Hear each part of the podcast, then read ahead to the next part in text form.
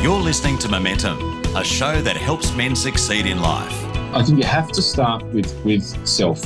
Where am I anxious? Where am I reacting?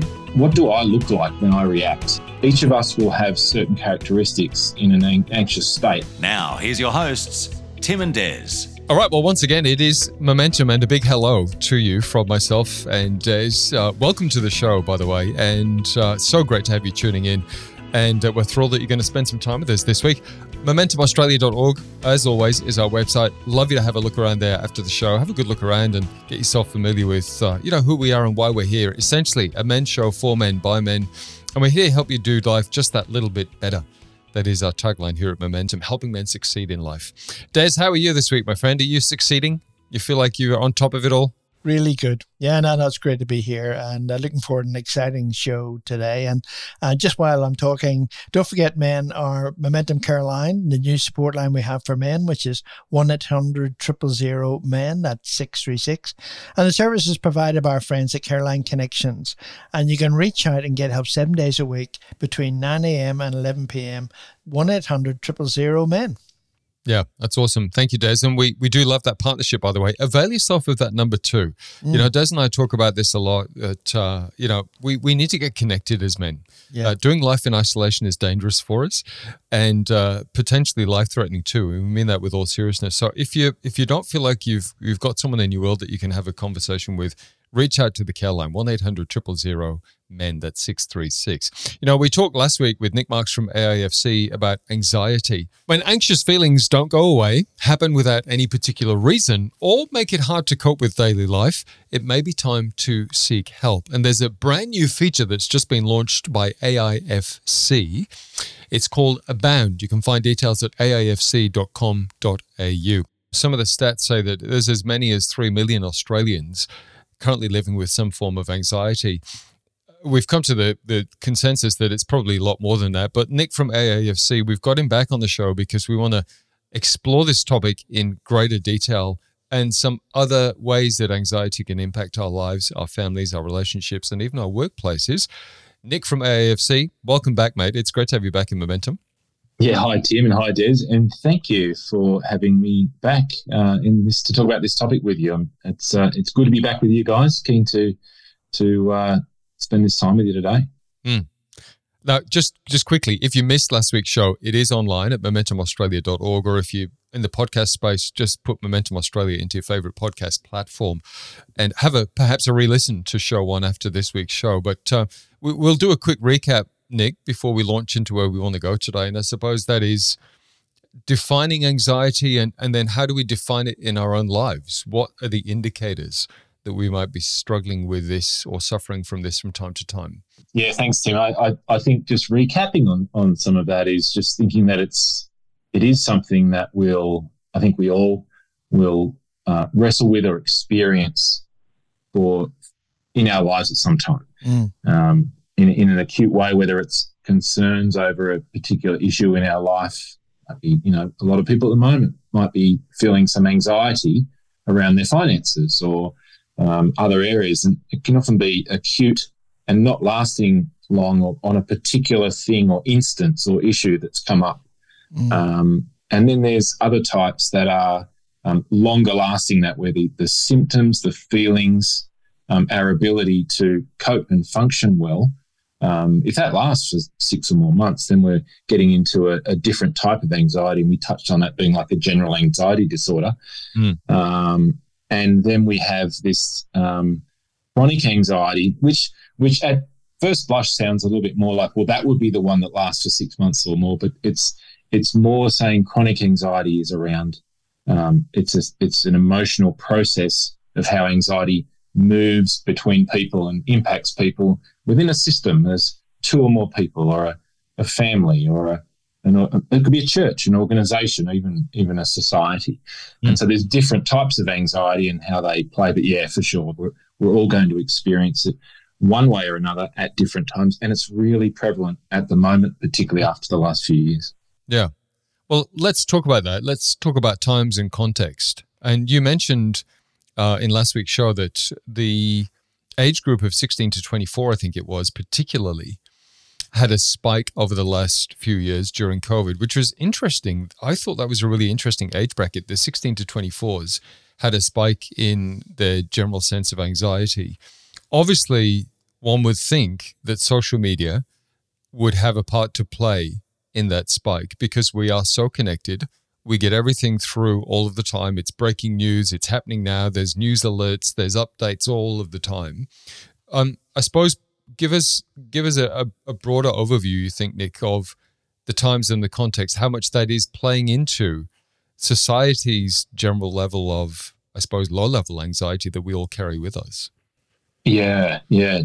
Um, gee, we could do a whole podcast on this part, couldn't we? the times and context.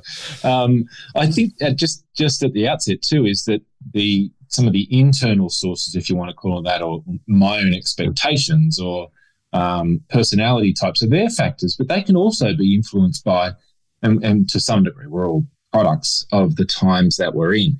Mm. And so I think there's an there's an interplay and a reciprocity here between what I might be feeling inside and what's happening outside, sure. um, and what's happening outside and what I'm feeling inside, and how that interplays. But I, some of the big ones you mentioned, social media and and the advent of that, I think that's um, that's a that's a huge one. Um, what I, what I might say to, at a more macro level is that I think there's a number of elements of how we do life, at least in Western nations, um, that are in fact um, not everything. So I'm not being doom gloom here, not being conspiracy theorist or anything like that. I'm saying I think there's a number of factor, quite a significant number of how we do life these days that is in fact anxiety producing in our cultures. That is that is how we're doing life is is anxiety producing, and so the intentionality required um, uh, by us as as as men, our families, um, organizations, um, communities, friendships,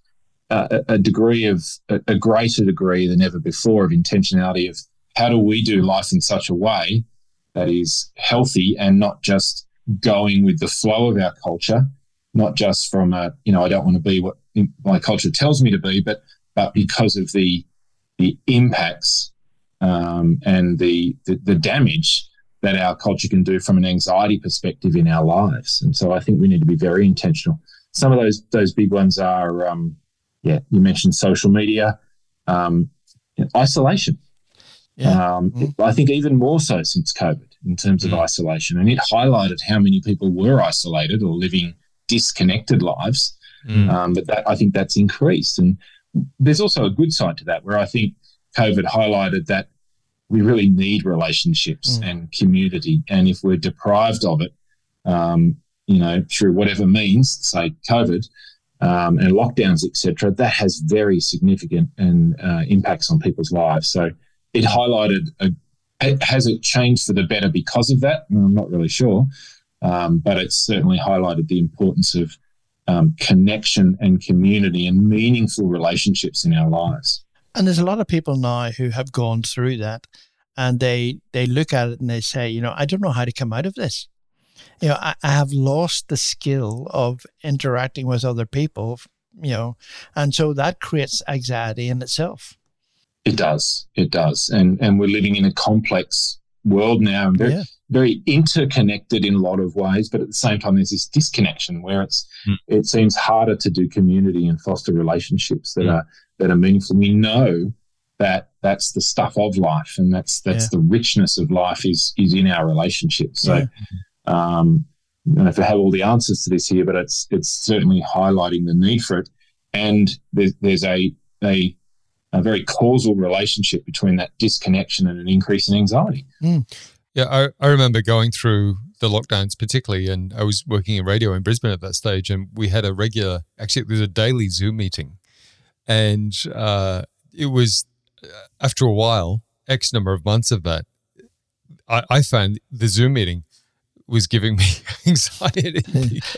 it was such a strange thing to just see the screen and whatever as opposed to actually but i i don't see you guys aren't in the station with me i'm on yeah. my own but yet i see you it was strange anyway yeah. we'll park that but look i did want to just quickly ask this nick and then we'll move on to perhaps how this is out working but when we look back and for myself i'm, I'm trying to i suppose think of some key events I, I was a child of the 70s you know grew up in the 80s you know, you think back to those sorts of times. Yes, there was things happening around the world, but a couple of key events for me was there was the Lockerbie tragedy where the airliner was brought down in I think it was the late 80s over Lockerbie. Mm. I remember my parents were here from the UK in 2001 when 9/11 happened and they were due to go back on a plane to the UK about 2 weeks after that and of course that everything was super super heightened.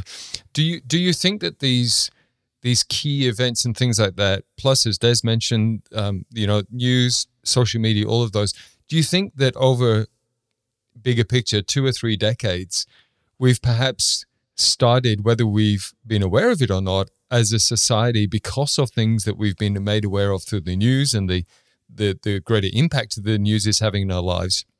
We're carrying a low level sense of perhaps fear and therefore anxiety just around some of the things that we've seen on the news. Could this happen to me? Is this going to happen in my city, my town? you know the and then of course covid with lack of food and toilet rolls and things like that like do you think that these things are adding up where we're most of us are just generically carrying some degree of low level stress or anxiety? Yeah. Yeah, yeah i'm thinking about your question now. There's that's a great question. There's a lot in that. Um, thank you for asking it. I i think the answer is yes and i want to come at from a from a systems perspective is because we can think of it we're carrying that individually. Yes, absolutely. Mm. Um, and big events can have that, that, and especially if they compound and, and they have a term these days, what they call polycrisis. So there's so many multiple crises going on at one time mm. um, in different ways and, and, forms and, and their impact that we don't even know. Mm. And the and the nature of that change of polycrisis or big events that could be adverse and the frequency of them seems to be increasing with that. Mm. And so that's mm. also, I think, a factor. From a systems perspective, I think if anxiety is an excessive um, anticipation of perceived um, future threats, then we'll likely start thinking of more if there's a high frequency of them happening now. Mm. Also, noting that we have more access to information to tell us about them. Yes. Which right. I think is different as well. Mm. So that's also a factor. Yes, they're increasing, but also we are hearing about them instantly. Mm. Um, and, and a lot of them we just do not need to know about certain things that are going on around the world, but we do. Mm. From a systems perspective, it's then how do I, if, if, if chronic anxiety moves in, in a system between people, in people, so it spreads, mm. the fumes in the room, then it's it's going to be contagious. And so, how we respond to those perceived future threats becomes really important. Will I just sort of breathe in the air of the anxious air because others have it?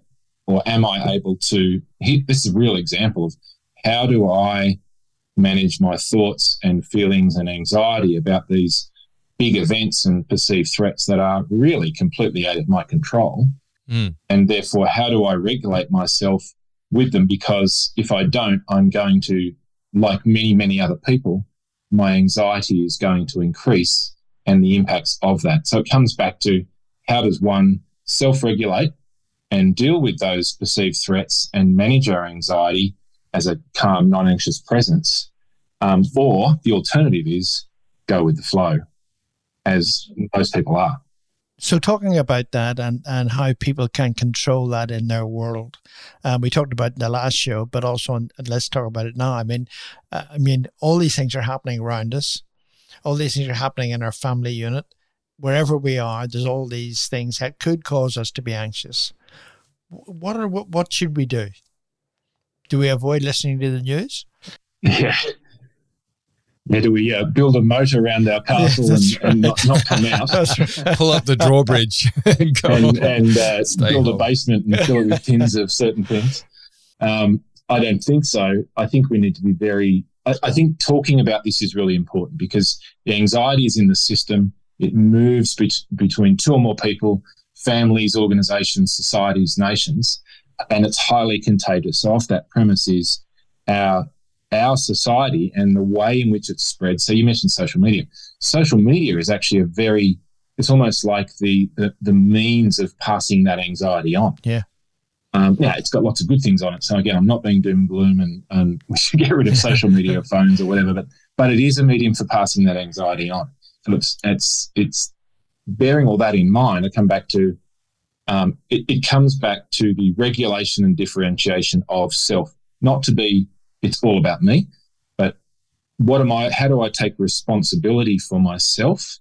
Um, being aware of myself, thinking about what I'm thinking about, having some conversations about um, our perceived anxiety to, to your question around global events, having some meaningful conversations about how you mentioned young people, um, how young people feel towards these global events that are going on, and to be able to name and share in a healthy way some of the, not some of, I think there's a good deal of anxiety that they and we are carrying.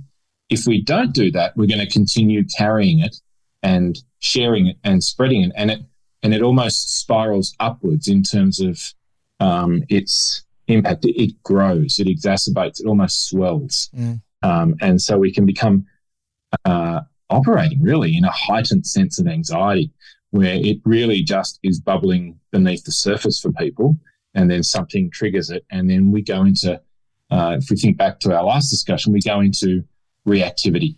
Mm. And that's one of the classic, that's really the first um, symptom or sign, if you like, of how this all works is how do I, how do I operate? What am I like when I am in a reactive mode and I'm fueled or filled by chronic anxiety? I will operate and act in a certain way most mm. of the time if I don't stop, regulate myself, mm. go through a process, and that includes naming it and sharing it and, and a mm. bunch of other things that can um, really be very helpful to me, but not just to me, to those around me, yeah. because the the inverse then happens. The the system is infected in a healthy way, yeah. and the anxiety starts to to diffuse, and that the the the fume, the air filled with anxiety fume starts to. Uh, there's an air exchange that takes place, and it's filled with clean air, mm, and good. the anxiety goes out the room, and we can start to be our true selves more than living from this false self, which mm. is fueled by anxiety. Mm. Well, let, us take a short break. We are chatting with Nick Marks from AIFC again on this week's show, and obviously, as you can tell, the the, the focus and the topic is anxiety. But let, Nick, let's come back and talk about then the effect of that because we've talked about societal and communal um, anxiety, which seems to be. Uh, I think we've lifted the lid on that in a good way and say, hey, you're not a stranger in this. You're not alone in this. You're not odd and strange if you are not um, coping in some degree and you feel like you've got anxiety, particularly after the last few years, um, you know, th- there's a lot of us that would feel that way, and so we're not alone in that. And as men, we we certainly shouldn't feel shame if we are feeling that way at times. Let's then talk about the impact that this can have on our family relationships and our workplace organizations, and of course, even our church relationships too. How can we navigate some of those waters if we feel that anxiety is present in those circumstances. We're going to come back and explore that in the second part of this week's show. As always, as we take a break, I'm going to point you to a couple of websites. That's aifc.com.au. Um, encourage you to have a look around their website and uh, some of the great resources that they've got for you. And of course, our website is momentumaustralia.org. Encourage you to have a look at, at uh, those two websites during the break. And we're going to come back and finish up this chat with anxiety with Nick Marks from AIFC in just a moment. This is Momentum a show that helps men succeed in life. Find out more at momentumaustralia.org.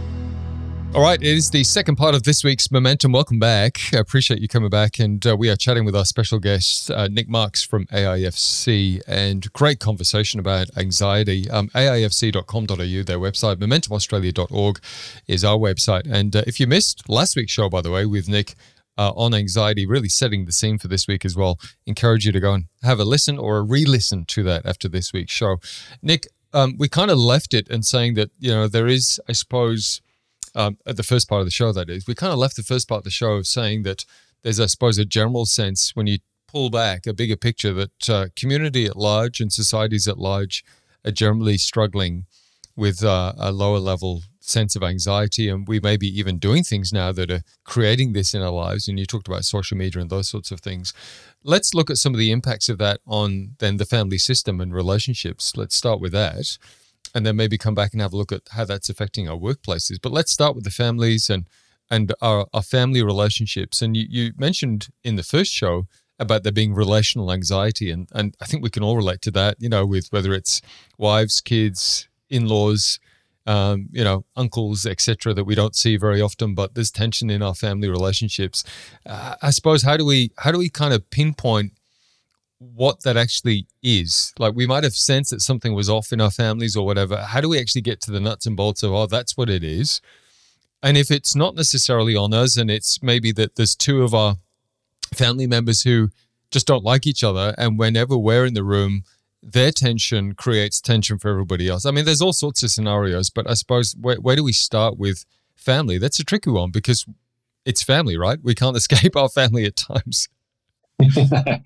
yeah, no, it's it's a yeah, it's uh, families are uh, central to a flourishing society, um, meaningful relationships, um, and they're also a whole bunch of work and, yes. and we don't get to pick each other. so right. there are a lot of things. They're beautiful and special and and very challenging, and as as each of us can be. And so um, life life is the stuff of relationship, and relationships are hard. I'm not saying anything we we all don't know, um, but it's good to be reminded of it. And and so I think coming back to systems theory and the work that Bowen and Friedman and others did is. Um, I think um, really unpacked a system of thinking that doesn't just help families grow and be better families, but I think can apply to a culture at large. Um, in terms of the family systems, he looked at what we call there were eight eight things, and I say he took the, the levels of differentiation of self. How does how do we remain uh, our full selves and remain connected? Mm. So I'm, I'm me, and we're connected in together versus a a meshing of relationships where we are codependent and you can't tell who's who and everyone just follows one another. Uh, and it ends up, well, quite messy. And mm-hmm. so differentiation of self becomes important. Um, that Bowen did a lot of work on how this can happen from generation to generation. Um, I mentioned sibling position in the previous show. Um, and also you mentioned about, you know, where two people might not get on. And so he, he sort of coined the term around triangulation. And that can be where we um, and this happens in workplaces where two people um, or someone has is carrying anxiety. Um, take take gossip for example. Um, gossip is always via a triangle, where one person goes to another and triangulates the third person. Mm think of it that way. Remember back in school, if you you might remember it or had this happen, but you know, someone would give another person a note. Can you go and ask that person to go out with me? That's that long ago. I can't remember. yeah. so so triangles happen at an early age. Um, yeah. yeah. Um, but from a triangulation point of view, it, it, it, it can be a potent force where there's an odd one out. Yes. Or the black sheep. Yeah, yeah, and it can happen in workplaces, happen in families where um, we might um, buy a gift or mention a gift that one um, child got for us and how wonderful it is, and and not so much mention it on the other on the other child. Yeah. And so it can inadvertently create some sort of triangle, um, or playing favourites, or as I said, mention, you know, singling somebody out in the workplace who you may who may have um, slighted or a perceived slight against us. And therefore, we'll go to another person and talk about that person to make ourselves feel better and lower our anxiety. Mm-hmm. The effect that that has is then increases the anxiety in the person that we're triangulating. Yeah. Right. Um, and then that forms and grows, and, and then you have an unhealthy system. Mm. And so this takes place all the time in families. It takes place all the time in workplaces. I think now more than ever.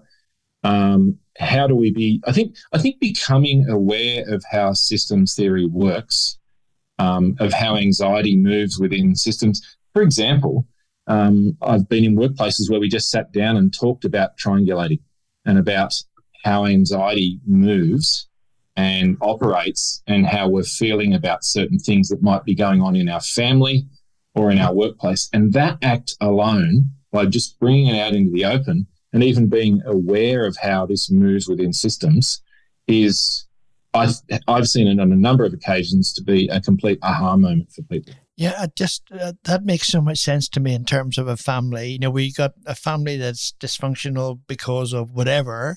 You you bring them together in a room and say, "Hey, let's have a conversation about why I'm feeling anxious, why you're feeling anxious, and let's get it all on the table and decide how we as a unit can move forward would be hugely positive. Yes, it is. And it's a cornerstone of family therapy. Yeah. Um, but you don't have to be in therapy to do this. Yeah, no, if, if, if, you're struggling with this and it is ongoing and you seem like you're in a, a chronically stuck position, yeah. I would recommend the therapy in family therapy. It's a great thing to do. Yeah. Um, and of course, I'd say that from AIFC's perspective, but it also is a really great thing to do. Mm. But you don't have to be in therapy to do this. You can be sitting down and having these healthy conversations because the, the nature of families or teams or organizations that get in this position is they tend to focus more on the symptoms or turn their anxiety to the latest issue yeah. versus what is causing the anxiety. Yes. Mm. Yeah, that's correct. So you, you don't address the real cause. You you go around taking your anxiety to pick up some cause and fight it. Yes.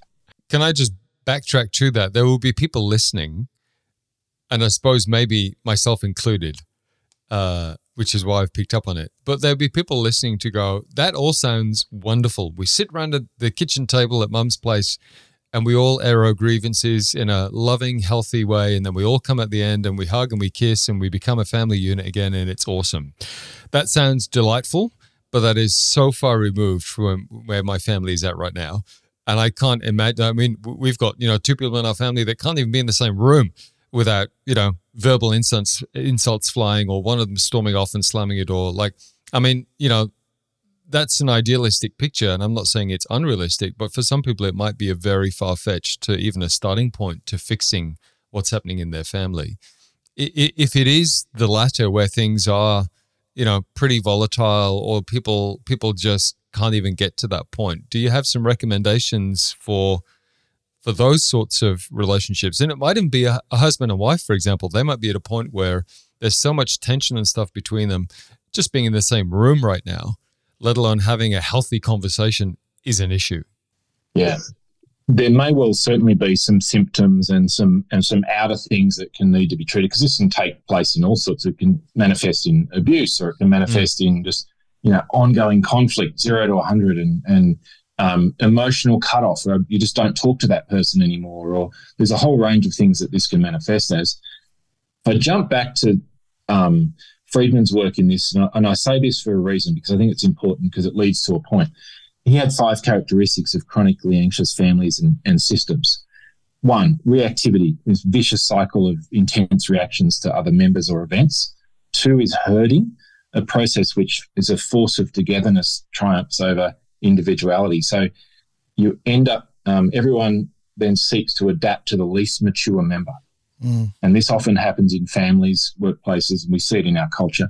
Blame displacement. So that's an emotional state in which a family or even a society focuses on the forces that have victimized them rather than taking responsibility for their own being, our own destiny. Mm. So blame, laying blame.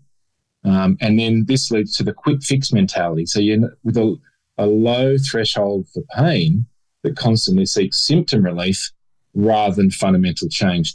This all points to that that someone is going to have to take um, a leadership position here, and they're going to need to do work on themselves and um, lead that system.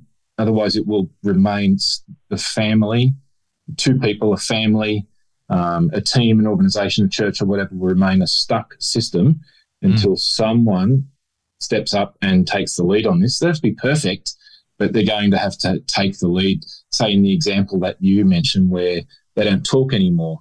Now, that may also not lead to the whole thing being resolved and hearing kumbaya playing in the background. That that just may not happen. Mm-hmm. Um, but at least you can move out of that stuck position mm. and start to break this vicious spinning cycle of how chronic anxiety works. Mm. And, and so, painting that in a workplace scenario, then let's jump there. If people can go, well, I'm in a workplace where I feel that there's herding, or there's, you know, I, I've there's someone being left out, or you know, there's this tension in the room when certain people enter the the board meeting, or whatever it may be. Um, what would be a, a healthy approach with that? Is it to approach somebody directly, or to take a third party? Uh, as a witness or whatever, or to go through HR?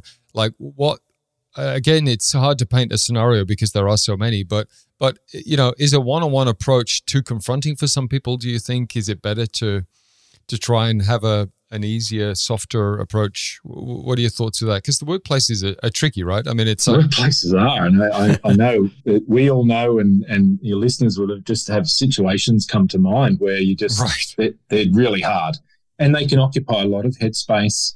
Um, and they can, you know, it can generate further anxiety to the point where we might not even be like wanting to go back in there. That's right. Mm. But people will leave a job if they feel that the culture or the workplace is is unfavorable for them. And yet people will stay in a job even if they don't necessarily like, like the job, but they love the culture or the people that yeah. they work with. Yeah. So it's important. Yeah. It is. And I, I think you have to start with with self. Yes. Where where am I anxious? And how is that playing out? How am I that number one in out of that five is reactivity. Where am I reacting? And what is that? What do I look like when I react? So as I mentioned in the previous show, I you know, I I try to fix more things get more organized and have answers to everything and, and a whole bunch of other things. And my inner perfectionist, you know, amplifies. Mm. Each of us will have certain characteristics in an anxious state that amplify. So self-regulating, being self-aware. How do I operate when I'm like this? And and starting with me, and how can I step forward in, in my growth and leadership and my um, growing and moving towards being more of, not perfectly, a non anxious presence. And that will have an effect in the system mm. as well. Um, if it's a safe place and there are people you can talk to, I think that is a good a good way to do it. Um, being very aware of how trying if if you're in a situation like this at work, there will be triangulation happening. I guarantee it. Mm. And so um, diffusing and breaking down those triangles, or at least not being part of them. Or if somebody tries to triangulate you or bring you into one, you can, um, in a healthy way, not engage with that and, in a sense, break the triangle in a good mm. way. Mm-hmm. Um, yeah, if it depending on on the level of it and whether it can be escalated. If you are in a position of no leadership, some leadership, or in a senior leadership position, will depend on how much influence you have in the organization. But gee, I, I would just say, speaking from experience, is whatever the hierarchical position you're in in your workplace, if you're self employed or in a team or a corporate or whatever, the impact that you can have by changing in this way starts to, and I'll use that language again, I mentioned, starts to infect the system in a healthy way. And that clean air comes mm. into the room. Mm. And that can make a really big difference because people will see that your presence. Presence is a really important word. Your calmness, um, your you become a safe you become a safe place for people, mm. and that starts to change the game, and that's mm. a beautiful thing. Um, yep. uh, and I, I would just encourage people if they're in that place. Now that of course goes if you know you're in an intractable situation, it's a toxic culture. There's narcissists and bullies on the on the loose. Um, think about whether that's the place for you to stay. Yes. Mm. Um, mm. so I'll just put that caveat there. Um, but you know, you, you, it's a beautiful thing as someone puts this into practice, the impact and witness that you can have on other people. Can I bounce off the back of that because we're we're running well we're pretty much out of time, but just to bounce off the back of that and say if you need a confidential conversation outside of the workplace or the family, right? Mm-hmm. And you don't have somebody in your world that you can do that with. I'm going to point you to the Momentum Care line again. That's 1 800 000 636. 1 800 000 636. You can have a absolutely confidential uh, conversation about anything that's happening in your world, whether it is workplace, family, mm-hmm. anxiety, or anything else related. Because the truth is, sometimes just having a conversation can help you see things in a different light or bring a different perspective or just get things off your chest in a safe place and then you come back with a different a different attitude and, and breathing different air as nick has said before um, i think we're pretty much out of time this week show nick we've got a couple of other things that we'd love to have talked to you but maybe we'll get you back on the show and, and do that um, in a later stage but I just want to say on behalf of Des and myself mm. and the guys listening, man, that there's been a lot in the last couple of weeks yes, about anxiety. Uh, and you've certainly brought a lot of different perspectives and a different light, uh, stuff that I would never have thought about. So thank you. Yes. Um, and again, if you'd like to hear this uh, this show again, momentumaustralia.org or check out the podcast at uh, simply put in Momentum Australia in your Spotify, your Apple, however you listen to your podcasts. And I'm going to point you to the AIFC website, of course, aifc.com.au. They have a bunch of resources and, of course, their Cancel Culture podcast, which you can listen to as well, where they explore things in depth as well. But uh, the CEO of AIFC, Nick Marks, has been our special guest the last few weeks. An impacting couple of weeks, Nick. We really appreciate it, mate. Take care. Oh, thank you. Thank you, Tim. Thank you, Des. You've been listening to Momentum, a show that helps men succeed in life. For more information or to hear this week's show again, go to momentumaustralia.org. You can also access a whole range of resources to help you on your journey and to get in touch with the team at momentumaustralia.org. Until next time, keep moving forward with momentum.